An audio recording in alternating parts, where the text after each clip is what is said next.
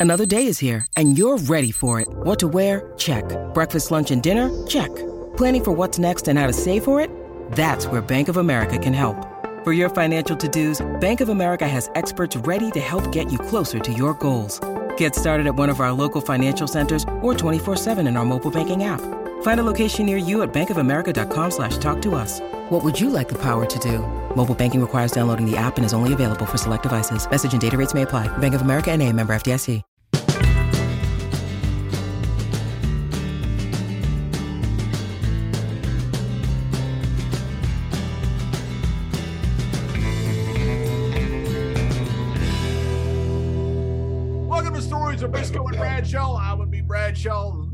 Your Chickasaw native, your Chickasaw Hall of Famer, Oklahoma's favorite son, Mr. Gerald Brisco. And we've got a treat today. One of the originals, one of the icons, the first lady of WCW, Miss Missy Hyatt. Missy, welcome to the show. Thank you for having me. I love your show. Thank, thank you so much, Missy. Uh, you know, uh, uh, before we get rolling here, I'd, I'd like you know we we all lost a very dear friend this week, and I I heard from uh, his nephew, the Orange Sheik, of course, is who Oh I'm speaking yeah. of. Cosgrove was was a very very funny man, a very great man for our business, and what a great heel he was.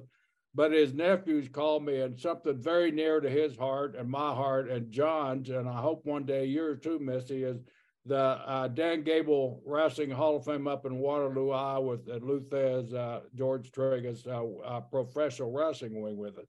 And and Lou of Flowers sending to uh, the Orange Sheik, he want he want he wanted all the donations to be made to the to the George Tragos uh, Lou Thesz Hall of Fame up there, which I think is great from the Yeah, family. Uh, that's awesome.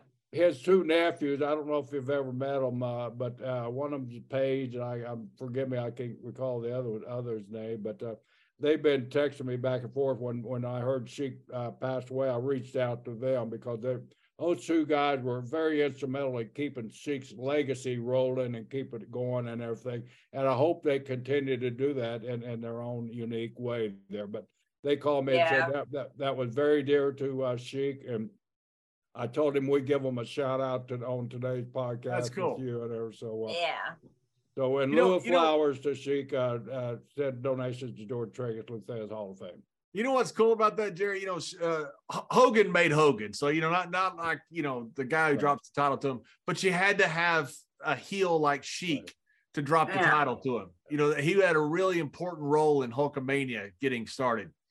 Oh, definitely. Definitely. You need that heel. You need that guy that's going to make the baby face look like a superstar. Well, speaking of heels, and although that guy, but that beautiful face beside that guy that, that made that guy click a lot of times. I'm talking about you, Missy.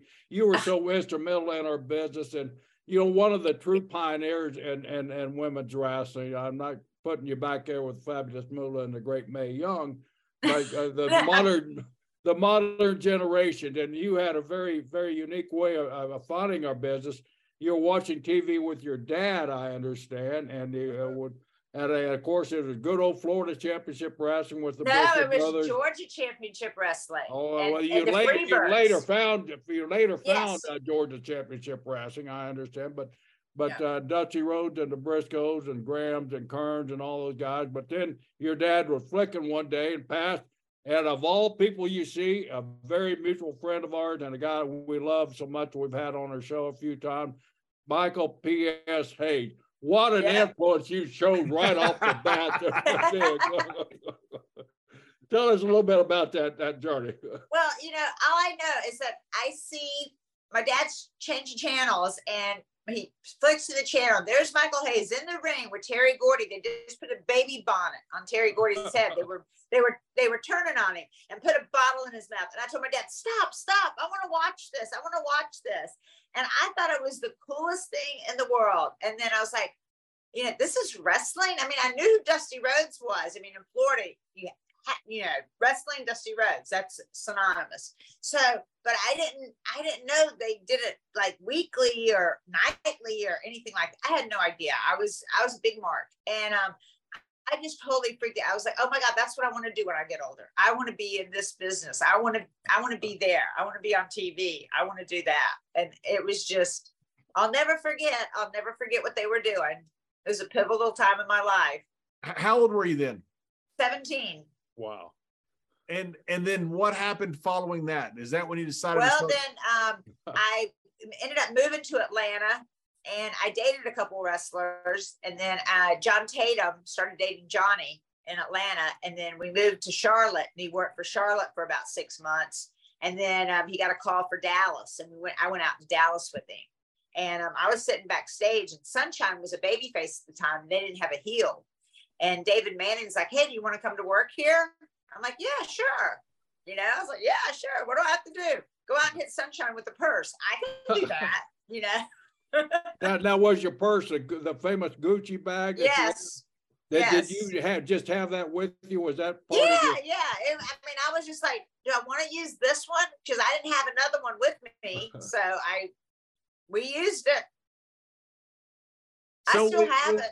So when you met John Tatum, uh, you know he and Michael Hayes pretty much kind of got in the business together They're out like of Pensacola, Cousins. right? They- well, they say they're cousins, but I don't think they really are. I'm not sure. But that's how that's how Michael Hayes got into wrestling was because of John Tatum and his dad having the Pensacola Fairgrounds, right? Yeah, yeah. So you said since Michael Hayes inspired you, did you talk to uh, Hollywood about Freebird? Oh, he knew. He knew about that because we met. We like when we went out one night, Michael and his wife and me and John. And I was still a mark, you know. I was just like, wow, Michael Hayes. Yes. Me and Jerry still say that. He, he is the best and the to me he's just the best out there the best showman he's got music he's got that hair i mean just everything about him is awesome well, he still has the music, but he don't have so much hair in him. Yeah, I know, I heard about that. Well, now in fairness, Mr. Brisco, Michael has a lot of hair. It's just not like all in the It's same not a lot spot. It's just here, like yeah, here and there. well, I'm, I'm one to talk about not having hair, but anyway. anyway, so anyway, uh, what, what a what a strange choice because you're you're a very educated person. Uh, from what uh, you got your college degree, you you you- Yes.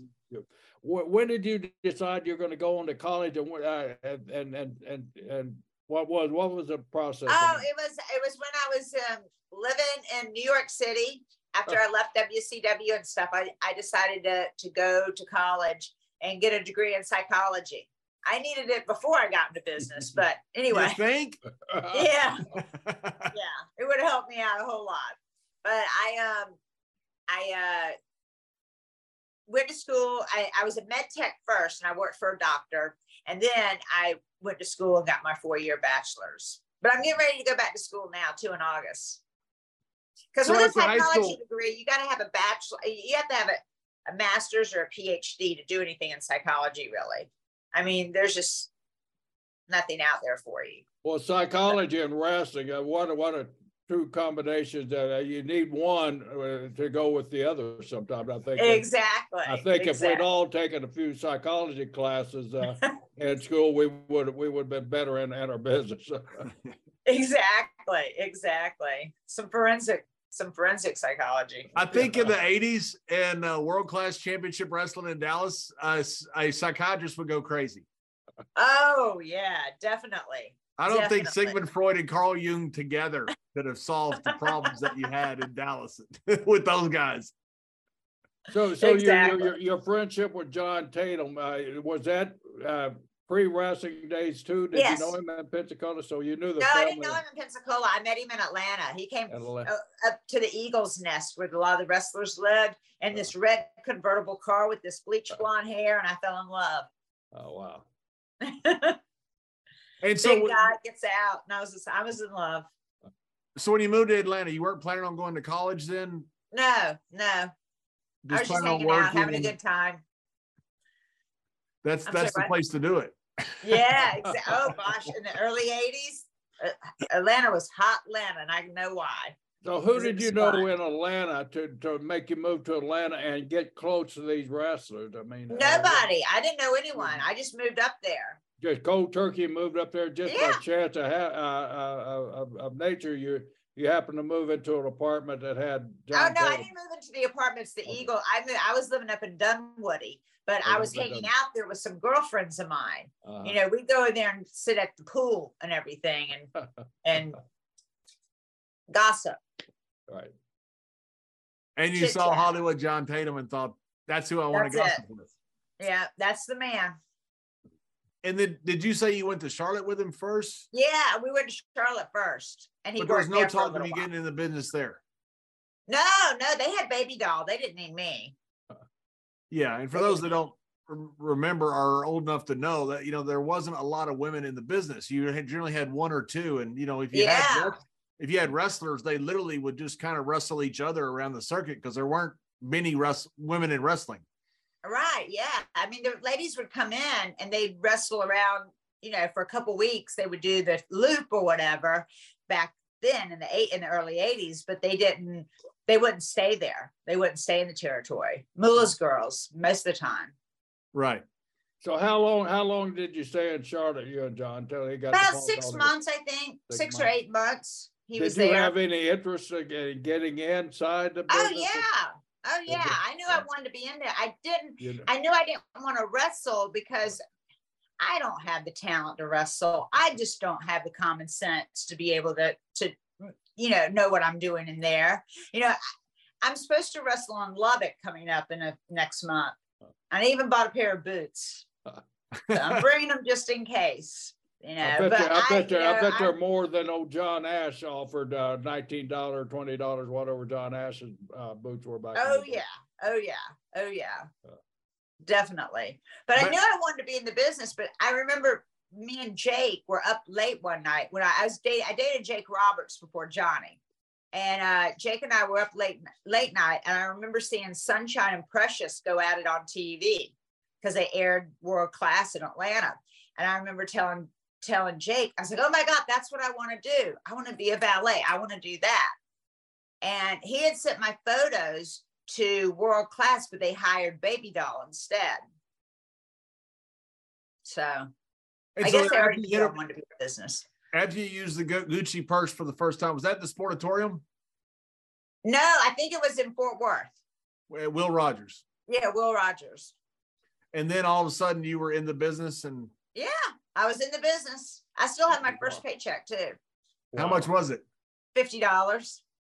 Wow. That- That's about, that's about thirty-five more than what my first paycheck was. I It- it's 40 more than mine. Really? Oh my gosh, I feel good. But fifty dollars back in nineteen eighty-five, that's like, you know, a hundred dollars now. So So you leave Charlotte and you go to you go to world class uh, out out in Dallas and brother man are you bombarded with talent out there? I mean not that Charlotte didn't have a lot of talent but they were just starting to really what bust open at the time with all the Von Erichs and yeah, all of a sudden here you are a little go go from uh Pensacola Florida sitting in there and you see all these and they were superstars. I mean people just don't understand. Tell us a little bit about how over the, that, that talent group was out there. let me tell you, like back then, after being on TV for a few months, I didn't realize just how big wrestling was in the Dallas Fort Worth area. We lived in Arlington.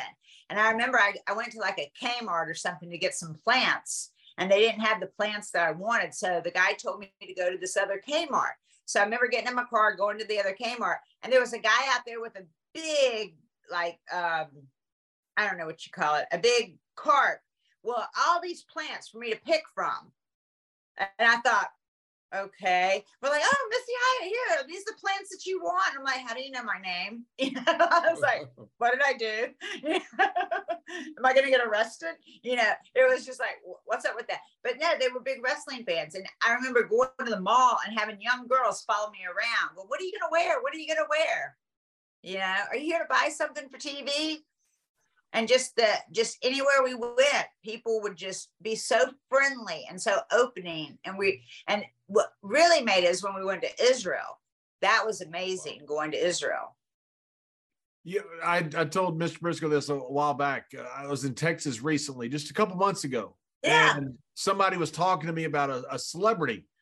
And they used this reference. They said, you know, the guy's like a guys that was like a Von Erich. He was so big. And thi- this was just a couple months ago. That's how big, the Von Erichs were everything. It's so, were- so were the Free Birds, but so were Brian Diaz. I mean, everybody was. It, people Oh, don't I realize how hot that But- territory was. Here in, just made it amazing. I mean, like if you were at the airport and you saw Kerry walking through the airport, if you didn't know he was a wrestler, you knew he was a superstar just by he was Yeah. either a professional football player or actor, you know, something. He was somebody, just the way he looked. He was a god. And the way he carried himself. Yeah, yeah. Uh, He just he some guys walk into a room and they just everybody, everybody knows that's somebody. And that that's Yeah. It's Yeah. hard to explain. So you got there right after David died, right? Yeah, yeah. About a probably about a year and a half after David died. Because I worked the David, I worked one of the I think in 86. Was it 86? The um the um Texas Stadium. I think it was either the second or third one. I can't remember. It's been so long ago. I've been hit Right. in the head too many times. But yeah, but it, it was probably a couple years after David had passed. I never got to meet David. I wish I would have because I heard he was so smart with the business.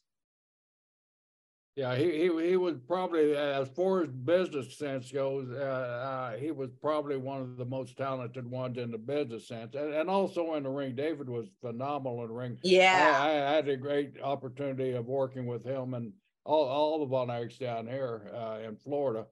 And so, uh, yeah, David, uh, but was you there when, when, when the funeral happened and all that? or was that, that was before you? No, no, I wasn't there then.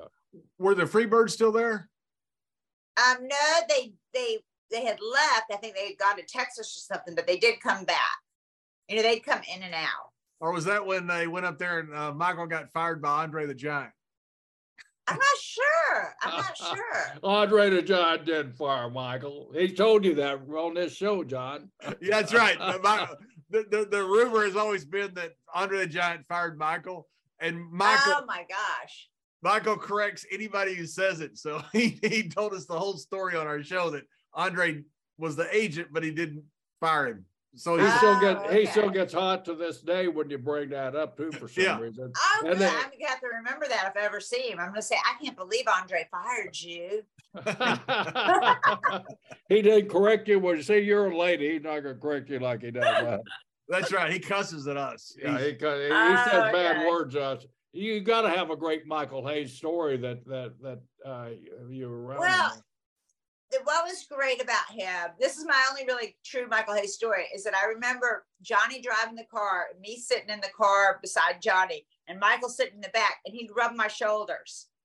And I remember sitting there thinking, I was like 21 or 22 at the time, and going, to see him on TV when I was 17 and felt, you know, I mean, it was just like, it was so surreal. Like I was at a young age, I was having one of those really crazy, surreal moments in my life. You know, it was just so nice to be around. He was such a great guy. He was so smart. Oh, he is so smart. I don't want to talk to him like in the past. I haven't talked to him. I, last time I saw him was at Dusty's funeral, but I haven't seen him. I hadn't seen him way many years before that, and I haven't seen him since Dusty's funeral. But yeah, I I remember like just being wow, this is the coolest thing in the world. I don't know? mean to upstage you, but uh, Michael used to ride behind me in the car and he rubbed my shoulders too. Did he? Oh, no, he's no, he didn't. isn't I just, no, I, I just Well, he, he would just slap me in the back of the head.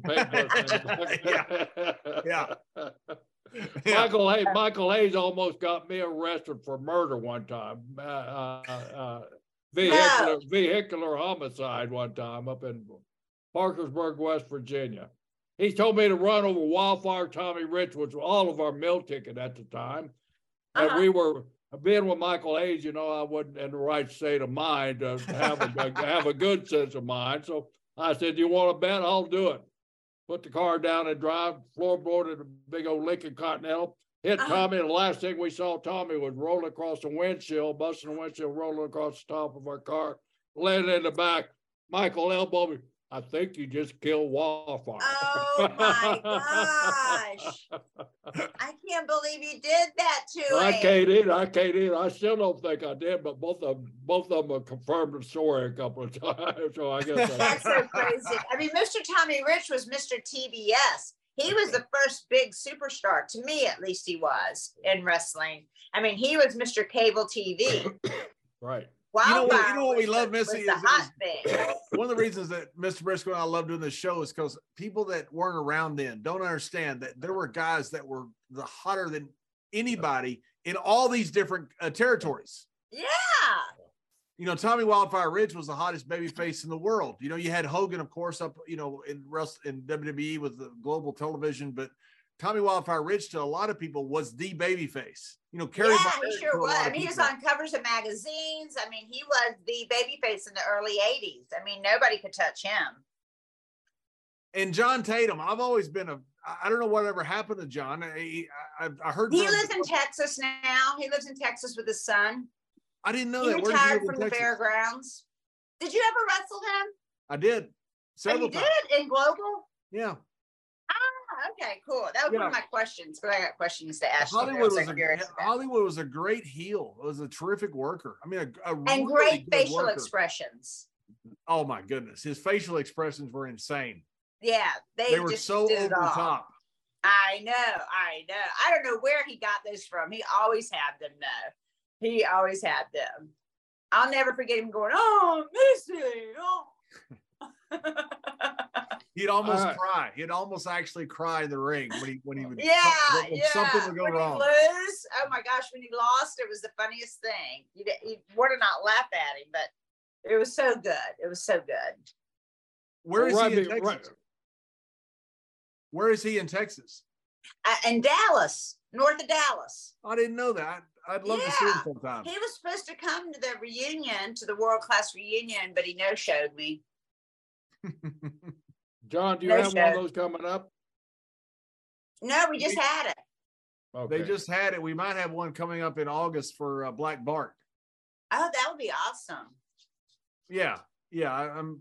I just found out about it today. Bart gave me a call, and I uh, saw on social media this thing was up. So I don't know much more about it than I know they're doing a fundraiser for Black Bart out in uh, Gilmer, Texas, I believe. Oh, okay. Okay. So, uh, from Dallas, how, how then?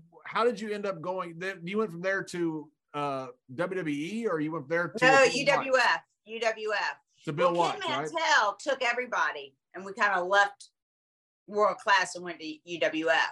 He took me. He took um, John Tatum. He took Jack Victory, the Freebirds, um, One Man Gang. Um, I'm trying to think who else. Like a lot of people left with Ken Mantell when he got the booking job in UWF, and we went there. And that was when Crockett was buying up a couple of these territories, right? No, this was before when when um when uh Watts still owned it. Watts owned it for about a year before Crockett came in to buy it. And was business still good in Dallas at that time? No, it started going bad after we all left. And then Right. Global came in, you know. Yeah. Because you had that run there of 85, 86 that was still good after uh, Yeah, it was died. great in 85 and 86 because I was there then. But after we left and Ken took all the talent, it kind of went, eh, Yeah. you know, went sideways. And Went sideways. you know, the problems with with Kerry and the problems with Mike and just you know, Fritz couldn't get a break. Was Yeah. Gary Hart involved at that time? Anytime? Yeah. Yeah. What, Oh, what do you yeah, think of Gary Gary? Hart Gary, was Gary Gary's amazing. one of our time, our all-time favorite guy. I mean, Gary. I've known Gary since I started in the business. Well, when we worked in Crockett, when we first started working in Crockett, he's the one that wanted Muta to spray mist on me instead of Eddie. And so Muta sprayed me twice. He thought that would be better heat. And back then in like 87, spraying a girl with the green mist, you know, that's heat. Yeah. Well, that's what I mean. You did you did some some uh, earth shattering things for our business for the very first, and you got to be proud of all, all those things there. But the Well, heat thank you. you, you took a lot of abuse and a lot, a lot of, lot of, lot of, lot of, lot of gimmicks from the guys there. It had, it had to, it had to be looking back on it, has to be a great thing. Oh my gosh, it's crazy. When I think about Buddy Roberts trying to pee on me one time, you know, I just all the other. Oh other. yeah, all the wait, a wait a minute, Buddy Roberts tried to pee on you. Yeah, Oh I was in, I was in Fort Worth at Will Rogers. We had that one bathroom right there, and they had the stalls, and then they had the opening place. And I remember I went in there and I would have John watch the door so I could change clothes. And I'm in there and I hear somebody going, and so I'm thinking, oh man, somebody's watching or somebody's doing something. So I took off a boot and I kick it in the air. And I'm like, da da da da da. Da, da, da, da, you know, like I'm like I'm gonna strip. And I finally something tells me to look up. There's Buddy Roberts crunched with his hands on the ceiling and his feet like a frog up in between the the panels of the bathroom and he was going to pee on me. I come running out half naked, going, "Buddy's going to pee on me." so he waited up there for you just so he could pee on you. Yeah, yeah. You know that's You think you think Buddy was a little strange, John? I'm sorry, what? but Buddy was strange even for a free bird. Yeah, I know, right? So he literally waited in the ceiling. He waited up there. Yeah, I don't know how he got up there too. I just remember his hands were like to the ceiling, and then you know the top of the stall. There's like about four, three feet maybe, and he was crunched up there like that, like a frog. And so he didn't like just want to see you naked. He wanted to actually use He wanted to actually on pee on me. Yeah, he was trying to pee on me. Because I heard, mean, at least I was told by John that it's really cool to be peed on by a free bird. Like, you know, you're one of the boys and everything. I'm like, I don't know if I want to be like one of the boys, you know? I just, You know, I was one of the boys, and I Michael Hayes tried to pee on me about several times. I told him I'd break it off of him if he ever did it, to me. and he never peed on me. that's good. That's good. Michael yeah, I got don't me. know And, about those free birds. Michael got me and Dutch one time. So we we Oh, dropped him. Oh yeah, yeah, yeah. We drop him off at, at the hotel. We're staying there too, but we're gonna park the car. So we let Michael out. And I knew what Michael was gonna do. I I, I knew. I so I, I'm driving. Dutch is in the passenger, and um, Michael knocks on the window, and uh, I, Dutch is rolling the window down. As he does, I drop the keys, so that way I can't I can't go anywhere. and next Oh, thing you know, Dutch is going. Michael, Michael is peeing through the window. and it's, oh my flat- it's so flattering crazy. all over me too. But watching Dutch react was one of the funniest things. Dutch was, I Ah, thought Dutch was going to kill him. And then Michael runs into the hotel, and that was it. Oh my gosh, that's So I didn't That's actually get story. Like peed on by a free bird, but I did get splashed from it. By a free- well, hey, you're one of the boys. You're, you know, and you're in a in a cool club. You know, in That's a cool right. club. That's right. And I had to keep Dutch from getting us fired for trying wanting to kill Michael. Yeah. Oh yeah. I bet. I bet. Oh, So- you got some questions there, Missy? Uh, I do. I have some questions. This is for Mr. Mr. JBL. All right, Uh oh. Uh oh. All right. I asked you about the John Tatum one, but I wanted to ask you, tell me about wasn't the Sportatorium one of the hottest buildings? I mean, it looked archaic, but on TV, it was awesome. Oh, and You TV have is the one of the greatest. Sportatorium stories. Yeah, it's one of the greatest arenas ever. I mean, by far. You, you, you know, you know how it was. You you walk right down through the fans. They're right on top of you. They, you know, they surrounded you on basically almost three quarters of the arena because you know half the arena had burned down at some point. They right. They just put a wall there uh, that was not insulated, and so they just put a wall there. So it was uh, it was hotter than hell in the summer. You remember, it, was, it was miserable hot, and then it was freezing cold in the winter. And the, the wind would actually blow through the walls. It was so freaking bad. That was the worst arena in the world. They should have condemned that thing so long before. Yeah, right. And the rats that they said that were in the um in the oil for the French fries and stuff. yeah, there were a lot of rats. Yeah. Four-legged, right? Four-legged Yeah, they were yeah, two-legged four-legged, the four-legged rats. Yeah. Yeah. I was with Black Bart Dick Murdoch one time when Bart wrestled in his entire coat and everything. It was so cold. He wouldn't Oh, take it off. really? We he Oh, was my freezing. Oh, it was, it was miserable cold. That that arena was such a bad arena as far as there was nothing good about it. Yeah, there was no dressing rooms really. We used to change in the in the offices. They didn't that- have Right, there wasn't rooms. for women. There, were- you know, for the guys, he had the dressing rooms right on the door on the left when he walked in. Then they had the, Ah, the office. I never went that. in there. All I know is I used to have to go into the office and, and Bronco's office. Yeah, one of the Samoans broke the toilet, uh, and, the whole thing just imploded. it just uh, the whole thing disintegrated. So he lost. our Oh my toilet. gosh. yeah. Wait a minute, Yeah, wait a minute. He, he broke it by what? Setting on it or? betting what? on it. You know, he was a big guy, but it had Yeah. taken big guys before. But apparently, he'd been taking big guys for too long, and finally, Yeah. he's better, and the whole whole thing imploded. Oh my god. Just imploded. Uh, The damn thing just disappeared. That's funny.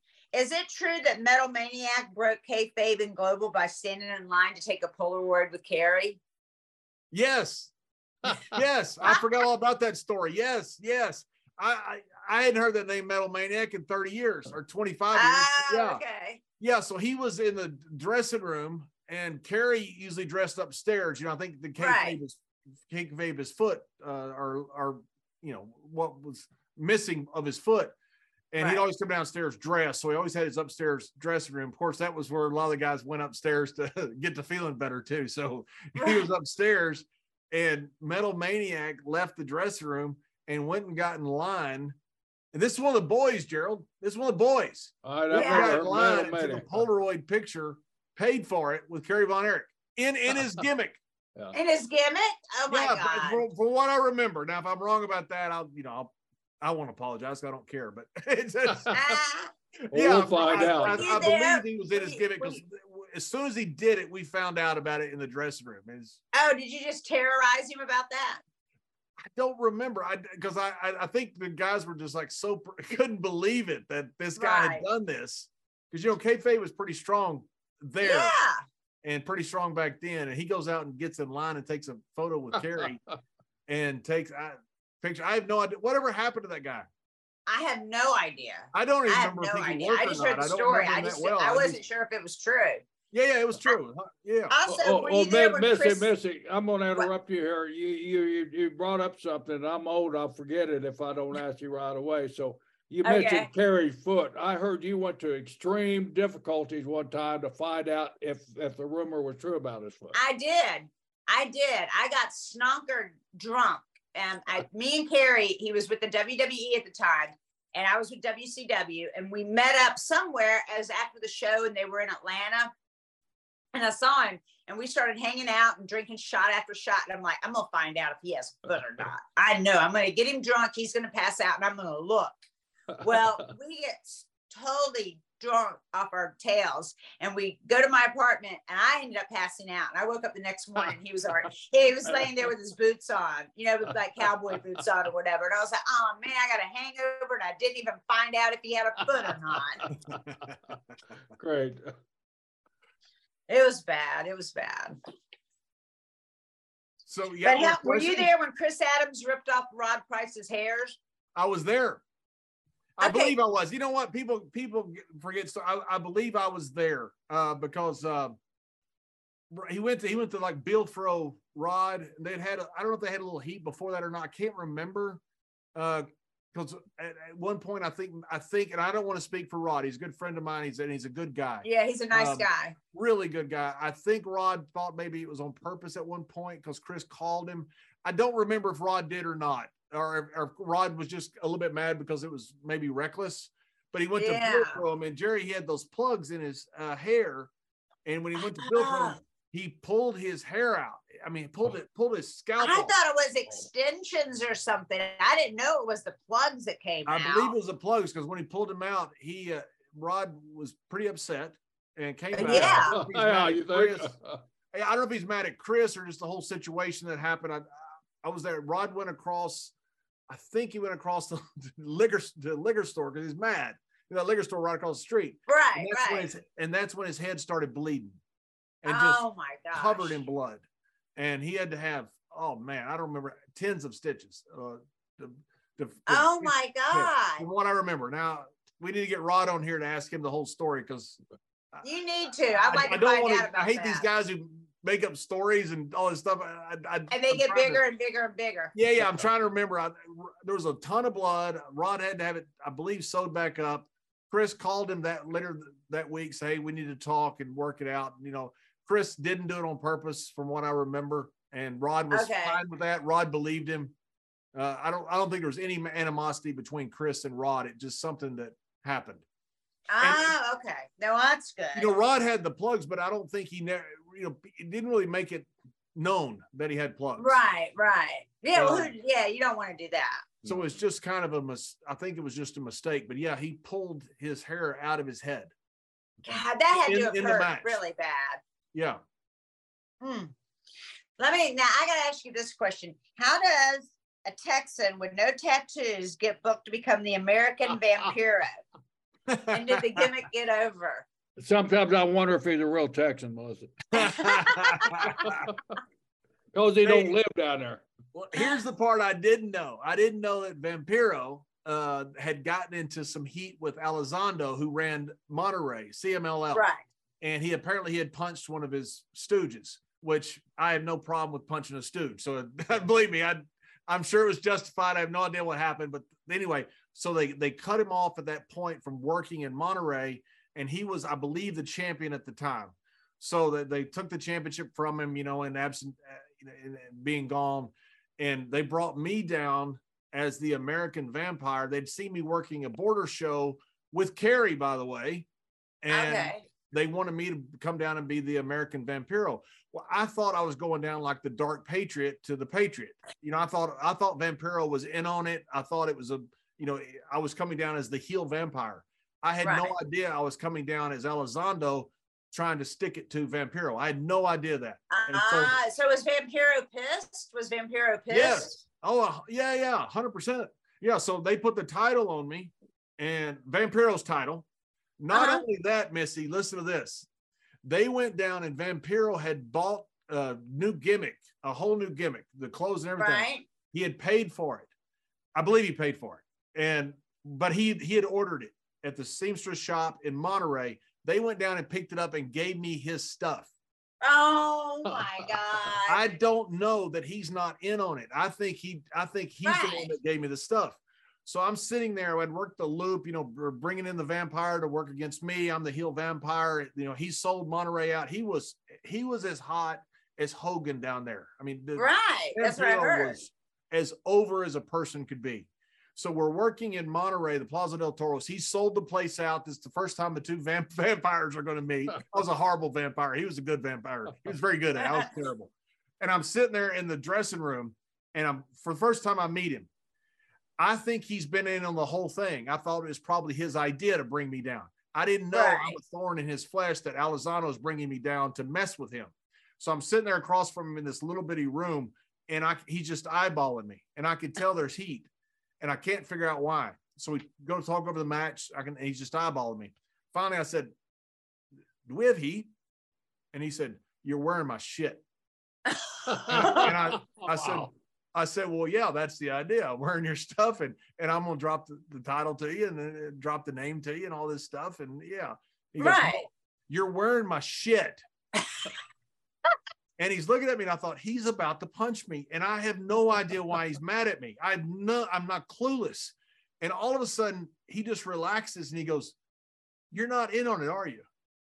And I said, In on what? And then he Oh tells me the whole God. story that he had bought this. I'm wearing, think about this.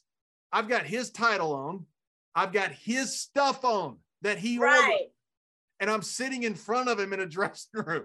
Oh He's gotta be thinking, God. This is the craziest person on the planet. And so when finally, when he figured out what it was, I just laughed. I said, This is the greatest story ever. And he did too. He he he you know, at that point he thought it was funny. He had no idea I wasn't in on it. Well, He didn't thought- I was on. Like I wasn't on it.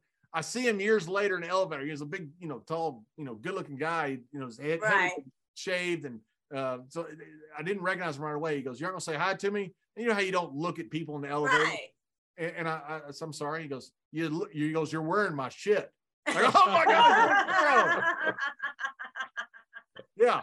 So I was a horrible vampire, but I got to be in front of a lot of sold out arenas because I was wrestling a very good vampire who was Very really good vampire. Yeah. I thought that He was great um, to me, by the way. I- Elizondo- I can't say enough nice things about him. He was really nice to me, and it was it was a pleasure to work with him. Yeah, I'm just wondering because Elizondo like those male stripper types, how you got to be an American vampire. that I don't know. Oh, okay. I'll take yeah, it as a sure, yeah, compliment. sure, I guess. yeah, sure. I'll, I'll take it as a compliment, though. If I look anything like a male stripper, well, You don't. that's what I Maybe. heard. Elizondo, that Ella, that that that Elizondo like was the male stripper types. Yeah, maybe I'm a, like a cover boy for Farm Almanac or something. Maybe not, Oh my gosh. maybe not Male Strippers Inc. Okay, I got a Japan question to ask you. Okay. Um, you later got booked as uh, Death Mask, Yeah. doing a knockoff Undertaker gimmick for War. Did you work with Tenryu, and did you get any dinners with Businessman with missing pinkies? Oh yeah, absolutely. Yeah, yeah, yeah. They they brought me over and they I didn't know I was going over as Death Mask. It was a, it was an Undertaker ripoff. It was terrible. I, I hated it. but they brought me in and I was I was jumping from uh Kendo Nagasaki's group NOW to Tenryu, who was a much bigger group. It was like a really big break for me. And the, t- they brought me in and they said we can't bring you in the same gimmick. I said okay. They said we're going to do this death mask gimmick, and I didn't understand it. It was an Undertaker ripoff. It was a cowboy Undertaker. I hated it. I, I thought it was just Cowboy I it was Undertaker. terrible. I thought it was terrible to put me in a, a, a rip-off gimmick. You know, not that the gimmick couldn't work, but that I was ripping off a really good guy. Yeah. And and Yeah. so they said we're not going to leave you in it for long, and they didn't. I think I worked that one tour, and then they they put me in back in the regular cowboy gimmick. So like they kept the word. Ah, okay. Well, you look I- better I than the really- regular I, cowboy. I gimmick. absolutely hated that. But I did get to work with Tenryu a lot, and they brought me back, and I got a I got a good spot out of it. And um, let's say, okay. Was it true? Oh no, this is a Smoky Mountain one. Is it okay? Was it true that you were going to work for Smoky Mountain before it folded? yeah, it's a joke between me and Cornette uh, to this day. So Oh, Jim, really? Jim What, he's going to bring me in. What, what, was he going to do for you? What were you? What were your I- plans? I have no idea. I don't think we got that far. He he was going to bring me in for a job. I asked him for a job. He said he's going to bring me in, and then his Okay. company folded. So I, I keep telling him I'm reporting for duty. oh my gosh! And in was fact, it when he true said that guys were making forty dollars a night? and, uh, Jim, I loved I love Jim Cornette, and uh, I I, wanted to work for him. And you know, the company ended up folding. He went to WWE, and so I never got to work for him. Oh, okay. And um, But yes, I got booked in a territory that folded. So some guys actually kill territories after they get there. I killed Right. it before I went. you killed it before you got I'm the there. reason Just the mention of you coming killed it. Yes. So you worked one tour for All Japan, right? Yeah. Eh, Okay. And did you attempt to become Mrs. Baba's favorite wrestler, or did Johnny Ace have that spot all booked up? very good, very good. I know, Stop it. John. Stop it, Mr. Brisco. no, what happened was is that was the tour that Barry Windham got me booked over there. Barry Windham got me booked so that I could get a job. Uh, was the reason. And Barry's a I love Barry Windham to this day, and for this and for so many other reasons. So I was working in WWE, and I was leaving the I think the next day after what ended up being the Montreal Screw job. Oh, okay. I was yeah. up, we were up in Canada. Me and Barry, we drove the next town, so we missed the fallout of the match. So it started. I left when the match started, so we missed all the fallout uh, of, of the match itself. But then the next day we flew to Japan, and I think I think Barry was the Jr. had mentioned to Barry that they're kind of looking for a liaison between WWE and Japan, and I, I assumed that that was kind of going to be uh, Barry's role. Barry was trying to help me get a job because my contract was up with WWE. I didn't think I was. Oh, okay. I didn't think I was going to get re-signed, and so I went to Japan and did either five or six weeks in the tag tournament, working with Stan and Doc and all the guys. And my goal was to get a job in Japan so that if case WWE didn't re-sign me, then I could stay in Japan and work and finish my career over there with with Stan and the guys. Uh, Right. but then uh, I don't know if it had anything to do with the Montreal screw job or not, but when I came, by the time I came home, they, they decided they want to re-sign me. Uh, and I don't know if that was because they were losing guys at WCW. I don't think anybody really cared about Justin Hawk Bradshaw at the time. So I don't, I don't know. I don't Uh, know what the reason, the impetus for it was, but I ended up getting a job with WWE and staying. oh, okay. Did That was get my first with? first guaranteed contract. Was that ne- was the contract I got with WWE when I came back? Oh, really? That's pretty Mhm. cool. Yeah. That's amazing. Did you ever get to work with Misawa or Kobayashi or Ko- Kawada? I'm Kobashi. probably not saying their names. right. I see Yeah, them. worst worst concussion I ever got was from Kobashi. Uh, by far, he did a spinning back fist, gave me the worst concussion. I, I couldn't even sit up on the bus. I was my head was so bad, and it was Oh like my that the entire tour. So when I came back from Japan, I got a message from JR that they wanted to resign me. They wanted me to fly to Portland, Maine. I didn't want to tell him I had a concussion because now I'm damaged goods. They wouldn't resign me. And right. so I told him I couldn't come to TV. And he thinks, I think he thought I was using it as a negotiation tactic, but I wasn't. And so he said, Well, we want to resign you. We're going to send you. I said, well, Send me an MOU. I'll sign it, send it back to you, make sure it's binding. And then I'll come to TV at the next show. I said, Because finally I told him, I said, Look, I got to be honest. Uh, I've been over there with Stan. I've been drinking this whole time. I'm not in good shape. I don't want to come to TV right now. I, I didn't want to tell him I had a concussion. Right, right. You rather So he goes, okay, well, drunk. get yourself. Yeah.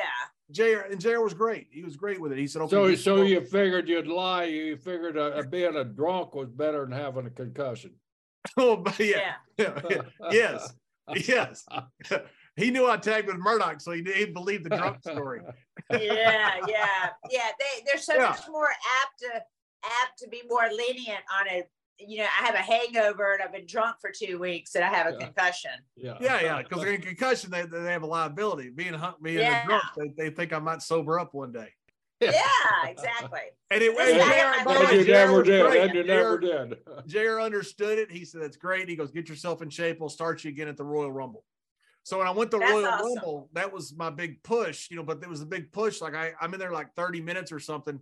Then then all of a sudden the finish happens. So they're like, give me this push, you know, where you don't really, you're just like fu- cannon fodder basically. But Right, right. I didn't know if I took the first bump, if my head would explode because I had this horrible concussion.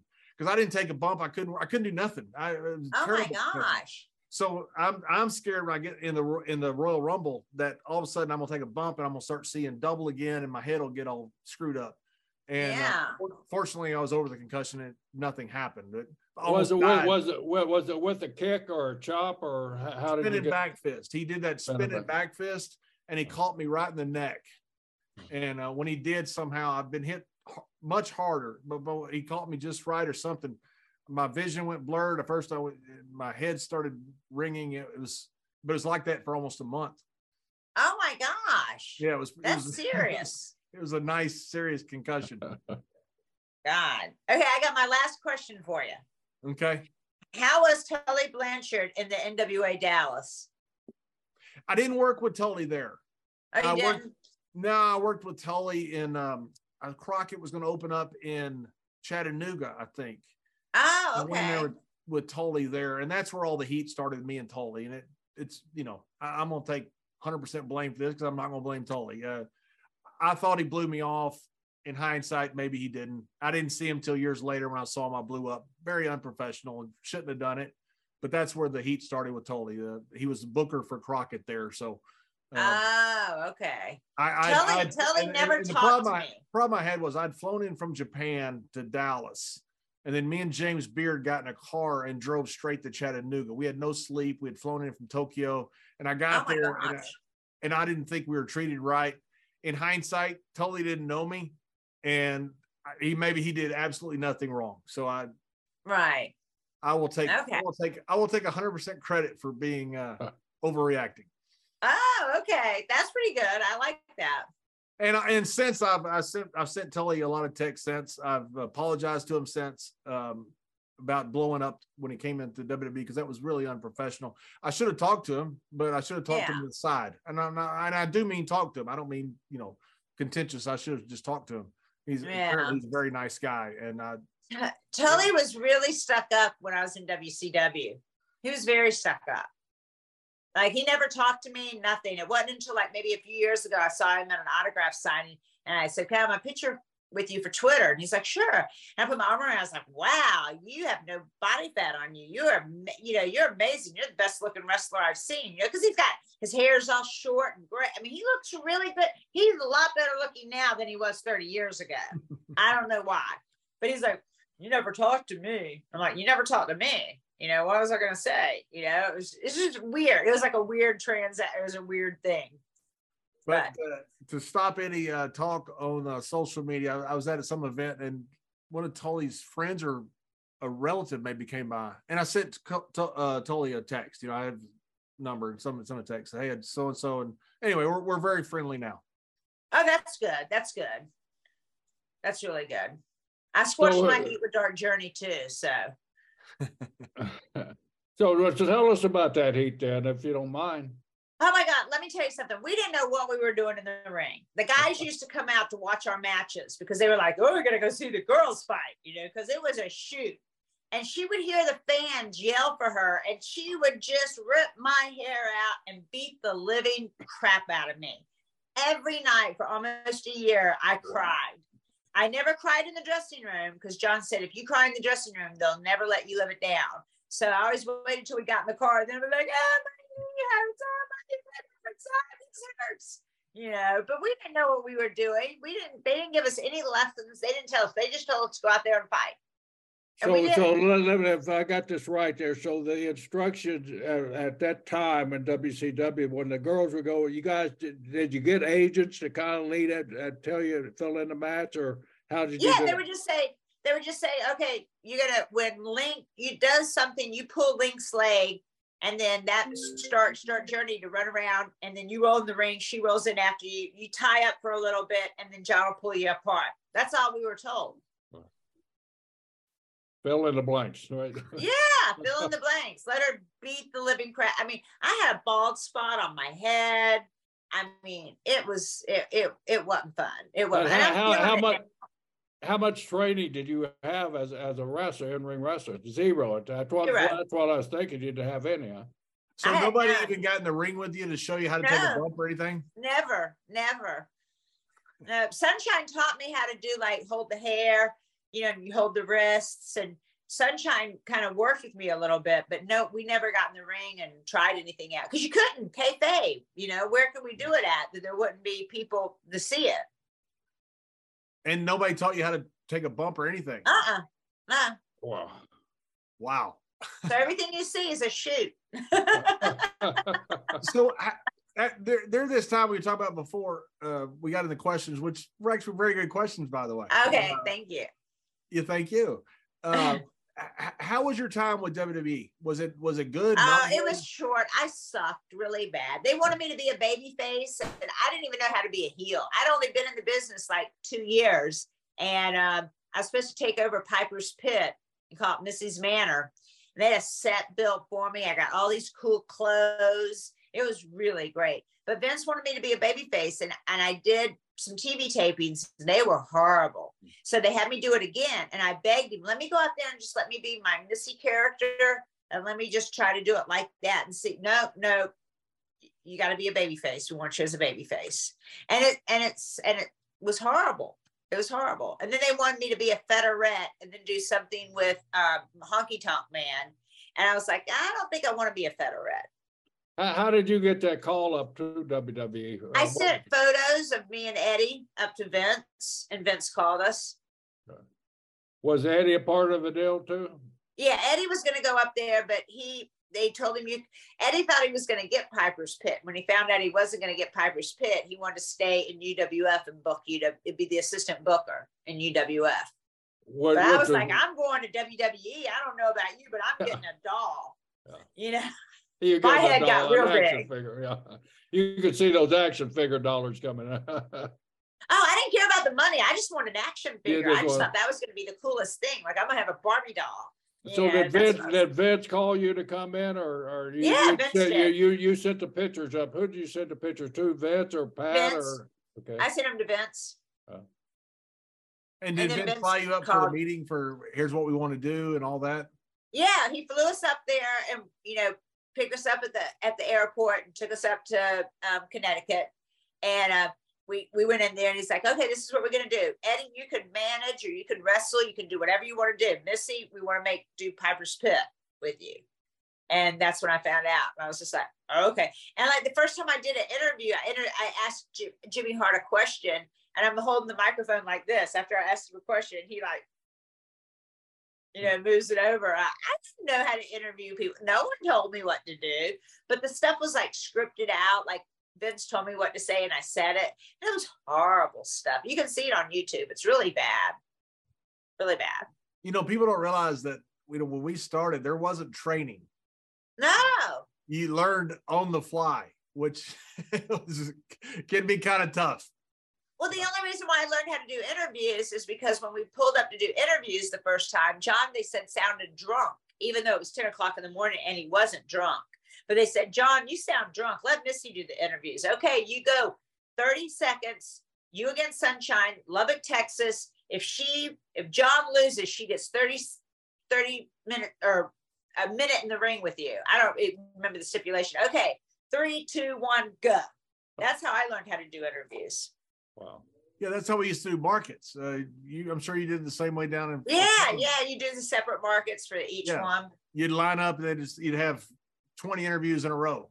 Yeah, You know, a minute, same minute and a half. Okay, different you got Killer in a in a barbed wire match and a cage match in Fort Worth. You got Kerry in a lumberjack match. Give us a minute. Right. So yeah, it's so you did one after another, another. You know, Right. all on the job training. yeah, it was on the job training. I didn't know what I was doing. And I sure I was way over my head in the WWF. I was just way over my head. I didn't know if I was coming or going. Yeah, the, the culture was so different there because because of the TV aspect of it. Yeah. I was the same way, Missy. Uh, when I first went up there, I thought, you know, I've been with TBS, I'd been with Florida, I've been with Carolinas. I went up there and it was like walking into a new world for me. I mean, Yeah. all this new technology was starting to be developed and you know all all these different different aspects of, of TV taping were were incorporated. I felt like like you and everybody else, I'm I'm lost in this environment here. You somebody Yeah.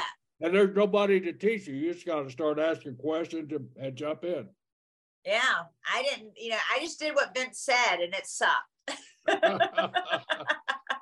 And I hate saying that because maybe somebody else could have done it better. I don't know. They didn't get anybody else to do it, but So how long how long did this gig last for you? I did two TV tapings for them. Yeah.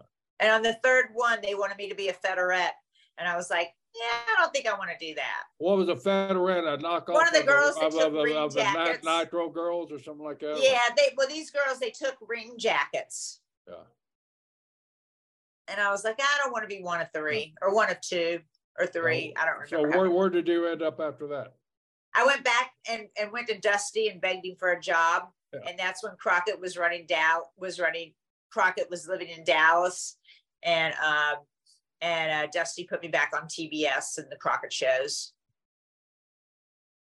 And you were almost at one point uh Randy Savage's ballet, right? Yeah, yeah. Because I had sent um Jake and took well no, this is when me and John, I I sent my pictures to um George Scott and said I'd like to be a ballet. And he I think he thought I was baby doll or something because I was from Dallas, Texas. And I mean, and I and I sent it to him and um, he called me. He said, We're looking for a ballet or a female to do Randy Poffo. And I went, Oh, okay, I can do that. You know, I, it's like, okay, I can do it. Yeah, I'd do anything, right? And um, so John told David Manning that, hey, WWF called for Missy. And so that's when David Manning was like, hey, do you want to come to work here? I was like, yeah, sure. But I never heard anything. And then I heard that Randy wanted his wife to do it, a girlfriend to do it, because he liked double paychecks. That's easy to believe, isn't it, Mr. Brisco? No kidding. Uh, Randy, yes. Yeah, However much this- Randy made, Randy kept all of it. Oh my gosh, I know. He was so tight with his money when he walked, he squeaked. So then, when did you end up? th- th- Then you ended up in WCW for the, the long run, Well, right? no, I was in WCW for a little bit, and then we went to Memphis, then we went to Continental, and then back to WCW. And that's when you had the long run there at, WCW. Yeah. Yeah, from like 89 to 94. how was it during that time? You know, I always just kept my mouth shut and just was happy that I was getting a check until until I was finding out other things like certain people that were doing the same job as me was making $250,000 more a year than me and then I was the lowest paid person there and I was making them a half a million dollars alone off the hotline alone and my calendar sold more than the Dallas Cowboy cheerleaders calendar hmm. you know certain things like that and I didn't get any money for that Wow. and I, you know, but I kept my mouth shut because I was told, I was told, I, th- I forget, I think it was Ole either told me this. One of them said to me, "You better shut up and be happy you have a job. You don't have a wife and kids to feed." So that Yeah, gives them a right. That gives them a right to underpay you. Yeah. Exactly. Exactly. It so. is strange how, how the merchandising has, has, completely changed our business with the talent, especially, you know, and, and I'm, I'm so happy for that because back in our days, I mean, you were lucky to just get a payoff for showing up for work. But nowadays, yeah. there's so, so many different revenue streams. There's so many different ways to market somebody like a Missy Hyatt nowadays, and even the one there was back when back when you were starting in the business. Oh yeah. I mean, I don't know why I didn't have. I mean, I even I went and um had a photo shoot with Playboy in 1989 or 90, and Playboy wanted me to do a pictorial for him, and I told Jim Ross, and Jim took it to the board, and they said no. We can't have an on-air talent in Playboy. And just think what that would have done for my career. Yeah. Yeah. You know, they missed the boat on a lot of stuff. I just don't think they knew what to do with me or whatever. But you know, I just once once again, Missy, I think it's that world, you know, of being in the South and then you know saying no, no, no. Then the being in Vince's world of Playboy at that time. Yeah. I mean, they he had he had everybody he could get in Playboy. Yeah, exactly. And I could have been the first to do that. It, it just aggravates the crap out of me that I, you know, lost that chance to do that. And I was getting ready to call my dad and tell him I was going to do it because he was going to lose that gasket. oh my god! First off, they didn't like me being in wrestling and on TV and acting like a dumb bomb bimbo. My mom was like, "Can't you be nice on TV?" I'm like, "Mom, I don't get paid to be nice." Yeah. So the, that was the reaction you were getting from your parents when yeah. When oh yeah. They they were just like, and my dad didn't like. I'd send him tapes when I first started. He didn't want to watch them because people were throwing beer on me and nacho cheese and stuff like that. I can't watch that. I can't watch you getting piltered with with with with beer and, and nachos, you know. but that's a dad for you. But I was getting ready to call him to tell him I was going to do Playboy and have him lose it. I mean, probably never talk to me again. Thank God I didn't because it didn't go through. and so then after what happened at WCW? Did did was it new management coming in that you Oh, I went through a bunch of different management. Jim Herd, Ole Anderson, Bill Watts. You know, I went through so many people in five years. There was already there was always somebody new. I was and taking there TV. when Eric Eric came in? Yeah, I was there when Eric came in. Eric was an announcer, and they had him on the um, the Canadian show with me because he sucked as an announcer, and um, he he was really bad. Anyway, I don't know how he he got WCW to let him do what he did. I don't know, but anyway, um, somebody somebody got something something. I don't know. Anyway, he ended up firing me because Jason Hervey was his good friend. And he thought Jason could get him into Hollywood and he could be a producer or something out in Hollywood. And so me and Jason broke up, and so he fired me. And is that when you end up going to uh, ECW after that? Yeah, I went to ECW about a year and a half, two years later. I went to ECW for about a year that had to be a big, big change for you. oh my gosh. You know, finding a chair to sit down in because all the chairs were broken in the back in that ECW arena. And it was such a dirt. I would, I would, because I always like to read. So I would, I went out to one area and read where there was like one light bulb that I could read. That place was so dirty and so disgusting. It was so horrible. But I mean, the fans were crazy. The fans were magnificent there. That was fun. Yeah, Paul Heyman. I, I, how was Paul to work with? with Paul's great. He worked. I met him in Atlanta doing an indie show. Me and Eddie met him, and I fell in love with Paul. And I'm the one that got Paul to come to Continental Wrestling. I made Eddie book him. I was like, Eddie, you got to get Paul because me and him would sit up on the phone all night gossiping about angles and wrestling and stuff like that. He's like a girl gossiping. And um, we'd be on the phone every night talking. And so he finally came to Alabama and uh, and then went to WCW with us and stuff. So I've known Paul forever. He's so smart. That, yeah, Paul's a very, very bright man and very, very valuable to our business, even today oh, yes. after all these years. The guy, guy's just brilliant. Everything He's he so brilliant. He's yeah. so brilliant. So this is the time also that you're deciding, hey, maybe I should go to college or yeah, that's when I decided to go to college after that. So tell and us just about work that. indie shows and go to college. Oh, okay. What what drove you that ECW or what? No, I just, you know, I was living in New York and not doing anything really. And I thought, well, this is my time to get a to get a degree. You know, I want to go to school. And uh, first, I was a med tech, and I worked for a plastic surgeon, and I really liked that. But then I wanted to go back and just finish and get my bachelor's. And so then I went to Marymount Manhattan College to do that. And then I moved to Tampa for a little bit, and I hated it. Then moved back to New York because I loved it, and then moved to Tallahassee after my daddy passed away to live with my mom to take care of her. And I've been there ever since. So, do you have any questions for Mr. Brisco as well? You know, I wasn't sure, so I didn't make any. I'm sorry. Uh, but maybe you'll okay. have me Thank on again. Maybe you'll have me on again, and then next time I can do my my questions. Well, I'm glad they were all for JBL to tell you. You don't know They- how relieved they were very good questions. Uh, you don't know how relieved Mr. Brisco is right now.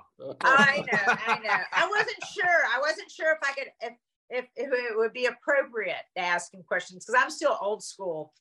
I didn't want to ask any. Oh, so you ask for questions. kid questions, but you won't ask Mr. Brisco questions. Yeah, well, you know, I can do that with you, but you know, well, I gotta thank have you. I guess. I guess. Thank you. yeah, it's out of respect. Yeah, well, thank you. I appreciate that. Yeah, I, you know, to go back to your question, that roster that New Japan had, I mean, All Japan had at that time, that was one of the Uh-huh. best I've ever seen. When you had Misawa, Really? when you had Misawa and Kobashi and uh, Stan, Doc, Gary, I mean, that, that was that whole card was just loaded. I was blown away by the talent. Well, I asked you there. this before about Stan Hansen. Is it true he's stiff or is he far side nearsighted? Or is he just stiff? Well, as, He's as just Mr. stiff. Brisco, I- He just, I- he just, I'll I'll tell you, he's just stiff. I- He's I- just we, we, we were with Stan not long ago in some, and some, uh, some autograph thing up in, up in St. Louis is where it was. And Stan took off his glasses, started talking and he could see, I handed him a drink and he reached right out and got the drink. I said, all right, that right there proves to me, Stan, that that being blind was just a gimmick. You're just a stiff SOB. I'm not, I'm not stiff. I'm not stiff. you remember that, John? I mean, he proved- absolutely. Yeah, and right away, right away, he put his glasses back on. He goes, "No, no, no, I'm not stiff." I'm not stiff. Yeah. Hey, Missy, we caught him. What we caught him with the belt, you know, the, the old uh, title belt story from Denver. You know, when he walked out with it and wouldn't, wouldn't Oh yeah, the- yeah, yeah. and he mailed it back to Verne, all beat up with a ball peen hammer and rubber by his truck. So we had him on our show, and Stan is like, Stan is ultimately taking the high road. He said, "Guys, that's just all rumor." And I said, "Well, rumor was you ran over it with a four wheeler." He goes, "No, it's a tractor." He goes, "Oh, wait a minute." oh my gosh. That's Were, were you asked to do a, do a gimmick with a- an angle with Stan at one time? or- Yeah, I sure did. I was looking for they they had this female in football who was in a locker room trying to get interviews and some guy pulled his penis out and put it in her face. And so she was a big uproar about it, about should there be female reporters in the locker room. So they did a whole thing. It was like three different times of me trying to get be the first woman in wrestling to get a locker room interview. And so I'm thinking I'm going to meet Flying Brian or or Ricky or I, I don't remember Flying Brian or somebody else. And there's Stan Hansen. He's got tobacco in his mouth. He's got tidy whities on. He's got his cowboy hat. He's like, "You heifer, get out of here!" And he was hit me with his hat, and we were going around like two. Dusty wanted to like two chickens getting ready to fight, you know. And I was like, no, no, no, no, no. And he, and he was like, get out of here, get out of here. You know, chased me out of the locker room. So we did that a couple of times. It was fun. Michael Hayes told me a story. I don't know how true it is. He said, but him and Jimmy Garvin had just come back from come back into where I guess is had to be world class. You were there. You were interviewing Ab Abdullah the Butcher. They were supposed to come out with their music playing and they get interviewed by and their music. The they had to cut the music down. Michael said because you and Abby couldn't hear what you guys were talking about. So when when they introduced him, they, he went out to the ring with no music. Is that true, or do you even know what I'm talking? I don't about? remember that. I don't remember that. I know that Abdullah the Butcher at, at Clash of the Champions threw me in a water trough. Oh, He that's it. You got that. That's the night he said you got. yeah, that was the water. Yeah, it was um it was Falls Count anywhere in Wichita, and I was the roving reporter for it. And so it was um Cactus Jack versus uh, Van Hammer. And so I'm out there going, oh, he's doing this or he's doing that, you know, doing the roving reporter thing. Here comes Abdullah Butch out of nowhere, picks me up, throw, and he's like, I'm really sorry. And he throws me in a water trough. And I was just like, what else are you guys going to do to me? He was originally, Dusty told me, was they were going to back bump me into the pen with the bull. But when uh-huh. the people at the fair said the bull might stab her and kill her, they're like, well, I guess we better not do that. I guess we'll just throw her in the water trough instead. but I billed them for my outfit and my shoes, and they paid it. So that was kind of cool. You know what's amazing is some of the stuff that was done on live TV as a rib was, was really strong. Yeah, and everybody talked about it, and they thought it was the coolest thing to get thrown in the water trough. And I'm like, I'm glad you did. I didn't. but, you know, whatever. And the I mean, thing is, now, now, if you did something like that, there'd be lawsuits, there'd be all kinds of uproar about it. Back then, you oh, did. Yeah. Oh, yeah. You couldn't do anything like that. Yeah. It's like somebody did something to your bag. You actually blame yourself. I shouldn't have left my bag there. right. right.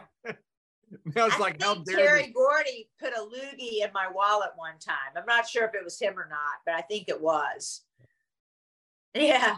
So you had some issues. You had issues with the Freebirds. All right, they they I love them though. I love them. They didn't like me that much, I guess. But yeah, I think it was him. I'm not sure. He was the only one that had like you know the chewing the stuff. So I'm not sure. I'm not. I can't. But I just I just wiped it out, went and threw it away. Didn't say anything. I didn't go upward because I knew if I if I made a stink about it, oh my gosh, because they did um, they put padlocks all over my rental car one time. I don't know who that was. I think it was Michael. It sounds I think like it was Michael. Michael do, yeah. Yeah. The, because I remember it started to rain and I turned on the windshield wipers and they were going clanky, clanky, clanky, clanky, clanky. I was like, what the hell? And then another time they padlocked a folding chair to my duffel bag and I had to go to the airport and put it. I mean, you couldn't do it nowadays, but I put it on the X-ray machine. I got to the gate. The gate. There was a lot of people at the gate, so I just opened up the chair and sat in it. I mean, heck, I have a folding chair. Why not sit in it, right? And I took it took it back to Atlanta. When I got to Atlanta, I took it by the fire department, and they cut it off for me with with with cutters. Oh yeah, I got ribbed a lot. I got ribbed a lot. I look back on it now. At the time, I felt like, why are they picking on me? You know, but now I look back on it and I'm like, that was really funny. That was really some fun stuff. Yeah, the padlocks were the always present rib. If you ever could find a padlock, you always found a place to put it. Put it, yeah, exactly. Don't don't you kind exactly. of feel sorry for the all these high school coaches that was in charge of the locker room? That, uh, oh my gosh! Uh, one of the organizations come in for a spot show in a high school every lock that wasn't locked and some of them that were locked, you had guys that could actually pick those locks out of those rolling padlocks that they had on locker room and take all the lockers off. The next day, the coach comes in, Coach, I don't have a lock for my locker. And there's not a locker on a lock on any of these lockers. There wrestlers. That had, had to be something there. Yeah, it had to be. Yeah, it was probably the Freebirds. that was the worst. You, you get a you get a padlock put on your bag, and you you got to carry the dang thing forever to you find exactly until you get to a fire department where they have the cutters. You know, you're stuck right. with it. I can get to see you at a fire department, an attractive young lady like you walk in with a damn padlock on. How, how, did she get that padlock? Did exactly. I know. I know. I just told him it was a joke. You know, they padlocked the chair to my Louis Vuitton. It's a joke. it, the worst part was when you had like six or seven of them though. exactly. I've seen that. In. I only had that done to my car. Like the car, each the it was a rental car too. Each um, door handle had a padlock on it, and the windshield wipers had a padlock. I don't know what else was padlocked, but I think that was the only thing padlocked. But I've seen bags, somebody walking in with a bag with like six, seven padlocks on it. That's funny. That's funny yeah. stuff. I'm it's sorry. Funny, it's funny, funny. As, it's funny as long as it's not your bag. Exactly, exactly. As long as it's not mine. But I know where to go now. I just go to the fire department, you know. Yeah. I, I hit Al Snow one time in a car. You know, I was driving behind him, and you know, how I used to hit on the road. I hit Al Snow in a car. You know, just ribbing him. And we pull up to a toll booth. We're up in Canada, and he puts it in reverse and just rams me. And he told me later he was trying to hit me hard enough to knock the airbag out. Oh my gosh. He's like ramming me, and I'm stuck in there, and I can't do anything. And the guy in the toll booth, poor guy, just wants to get money. He didn't want. He didn't Right, want to crash him up Derby yeah. and his thing. The things we did to rent a cars back then. oh my goodness! I remember Tommy Rich one time. We stopped and we had a rent a car, small rent a car. We were going somewhere. This is when we worked for WCW, and Eddie and him bought beer and bought ice. They didn't have a they didn't have a cooler to put the ice in. They just put it in the trunk and put the beer in it. I'm like, you're gonna give that rent a car back with nothing but water in the trunk? Ah, yeah, it doesn't matter. You know. Okay. Tommy, Tommy was barred from budget rent a car, ever renting a car from budget rent a car. Uh, Ah. a- a- after the deal uh, uh, when we were running uh, Ohio, Michigan, and West Virginia, that's at, at the time where uh, I ran over Tommy. He had he had totaled three Lincoln Continentals in like a period of like six weeks. oh my god. Total, not wrecked them, but totaled them. Totaled Total. And those they- things were big back then. They had the Oh, big they were- front end. they were tank- metal. They were I mean, tanks. those yeah. were tanks going down the road. I can't believe you could total one, let alone three. That's amazing. rode when the last one he rode, and uh, unfortunately nobody was injured in any of them. But he told them about he, he, you know, the barrels on the side of the road, you know, construction zones, they weren't safe with Tommy Rich driving one of those. so he deserved being run over, John. oh my gosh. Oh my gosh. Do it for the barrels. Barry Okay. Windham, Barry Windham taught me how to. We, we- we'd hit somebody in the car and they threw a rock out, and hit our hood, and put a big dent in our hood. You know, of course, we're going 70 miles an hour when all this Right. happened, you know. And then, oh, you tell me about this, they, they have a hard time believing you, but it, it's true. So we, I go to turn it in, and I got this huge dent in the hood. And I, thought, I said, Barry, what are we going to do? He goes, Oh, don't worry about it, kid. He goes, Turn it in wet. They'll never see it. And I thought, That's the old, vet, the, the old vet telling me. So we, we went to a wash and kind of washed off the where he scrubbed up the paint, and we turned it, Right. it was wet, and you couldn't really see it because it was wet. And I thought, that's why you ride with a vet. Yeah, you'll, you'll learn. You'll learn a lot is, how do you learn with a lot something like that? I mean, you guys were trouble, Mr. Brisco. Well, you know, and I, I often wondered what course did these guys take that that took all these, uh, did all these ribs? I mean, is there a rib course in life that you, you can a mail in order than like the old uh, Charles Atlas weightlifting deal? You know, you tired you tired of getting bullied on the beach, or you tired of getting ribbed in, in a wrestling room? Buy my book, and I'll I'll teach you. And I'll teach you. ribs. Teach you how Yeah. rib, Yeah, teach you how to rib everybody. yeah, yeah, a Yeah, I ribs. pulled a couple of ribs on people, but Uh, well, nothing tell, great. tell us, Missy, you, you, hear, you hear of all the guys' ribs and everything. Was there? Oh, well, the Nasty Boys left me one time at a bar with the bill, and it was like $300. So I paid it, and I was like, okay, I'll get them back. So the next time we were at a pay per view, it was a Clash of the Champions or a pay per view. I don't remember which, but I remember I found out what rooms they were in, and I went to the restaurant and I ordered everything on the breakfast menu to have it delivered at 6 a.m. So they were talking about somebody 6 a.m. They were bringing us breakfast, everything on the, yeah, they had to pay for it. So Wow.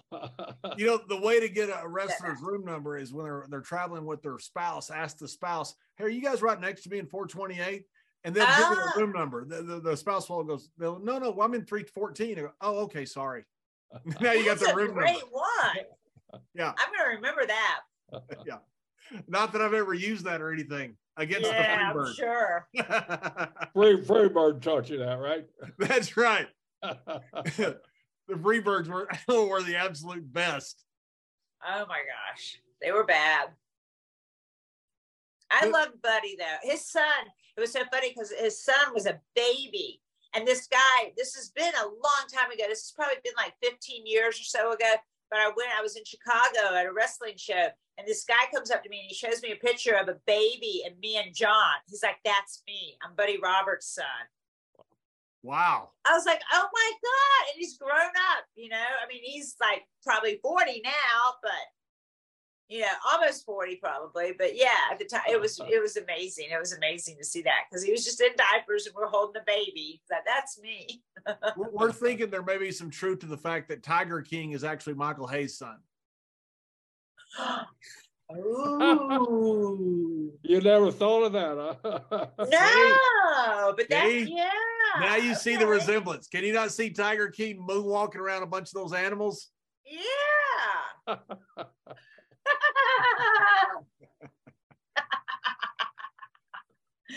yeah, he needs to. Yeah, we need to DNA test that. For sure. So Missy, what what are you doing now? How how do people get hold of you? All that stuff. I'm, I'm not, you can find me on Twitter, Missy Hyatt at Twitter or Instagram, the real Missy Hyatt at Instagram. And then I do wrestling shows like I work for Phoenix Championship Wrestling. I'm going to Lubbock uh, next month. Um, one second, I'll tell you.